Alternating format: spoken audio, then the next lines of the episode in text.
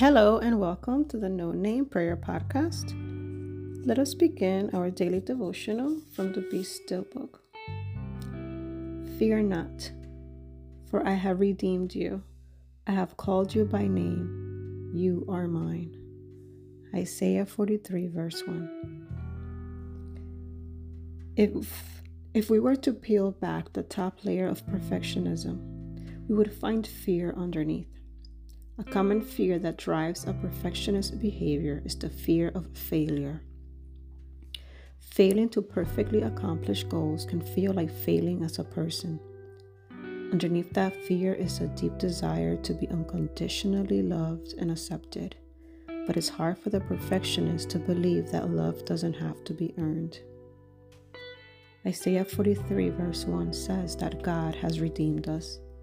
The word redemption means atonement for a fault or mistake, rescue, deliverance. It's important to note that our perfect behavior is not what has earned our redemption. Our faults and mistakes aren't atoned for because we manage to work extra hard and almost always get things right.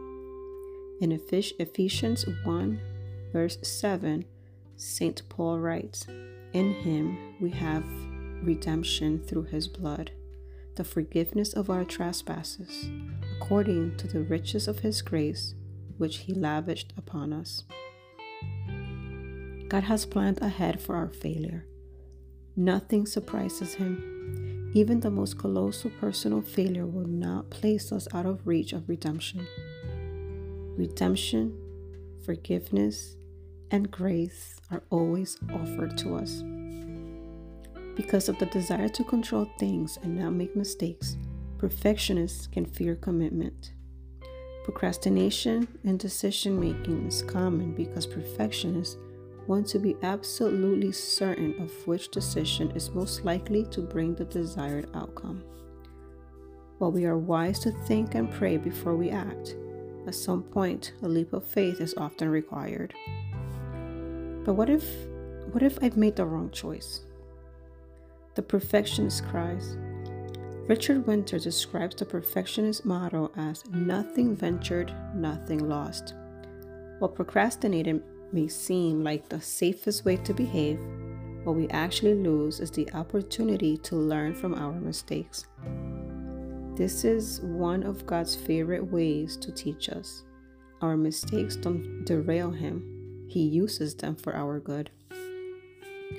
When we aren't sure of the perfect way to go forward, but we have prayed and asked for God's direction, we can pray the following Dear Lord, I'm stepping forward in this particular direction. I've drawn I've, I've drawn on the wisdom of my past experiences and the things you've taught me through scripture, and the teachings of the church. If this course of action is not the direction you want me to go in, but I didn't hear you clearly, I pray you will teach me something through my mistake.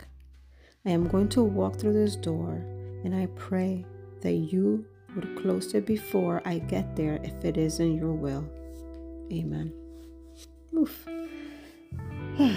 um, I mentioned to you guys before that I am a perfectionist. And I can definitely relate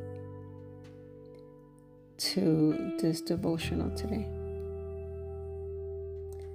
where it says, if you peel back the top layer of perfectionism, we would find fear underneath. A common fear that drives a perfectionist behavior is the fear of failure because it feels like you fail as a person when you don't do things the right way or the perfect way.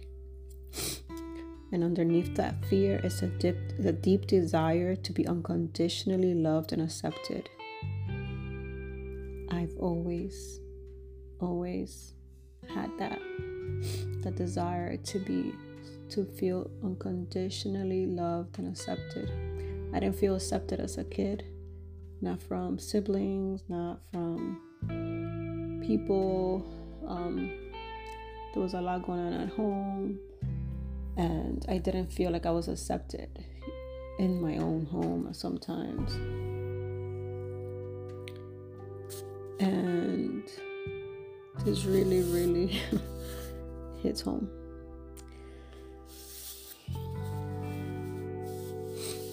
But I'm working through it.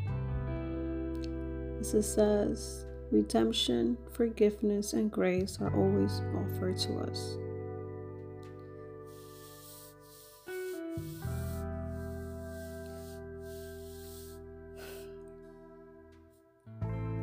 Father God, I thank you for this devotional.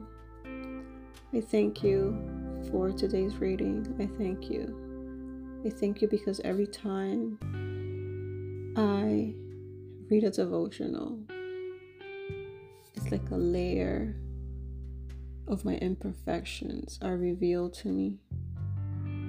You show me, Lord, where healing is needed, where different things in my life have affected me. And I thank you for that. And I pray that if you're listening, that these devotionals also help you, also help you understand yourself and understand your actions and why we do things. And helps you remember that redemption forgiveness, and grace are always offered to us. In Him we have redemption through His blood, the forgiveness of our trespasses, according to the riches of His grace, which He lavished upon us. God is good, guys. He is so good. Thank you for listening. Uh, remember, please share with a friend. Follow the podcast um, give it a good rating. Most importantly, share, share, share. Pray for me, and I will pray for you.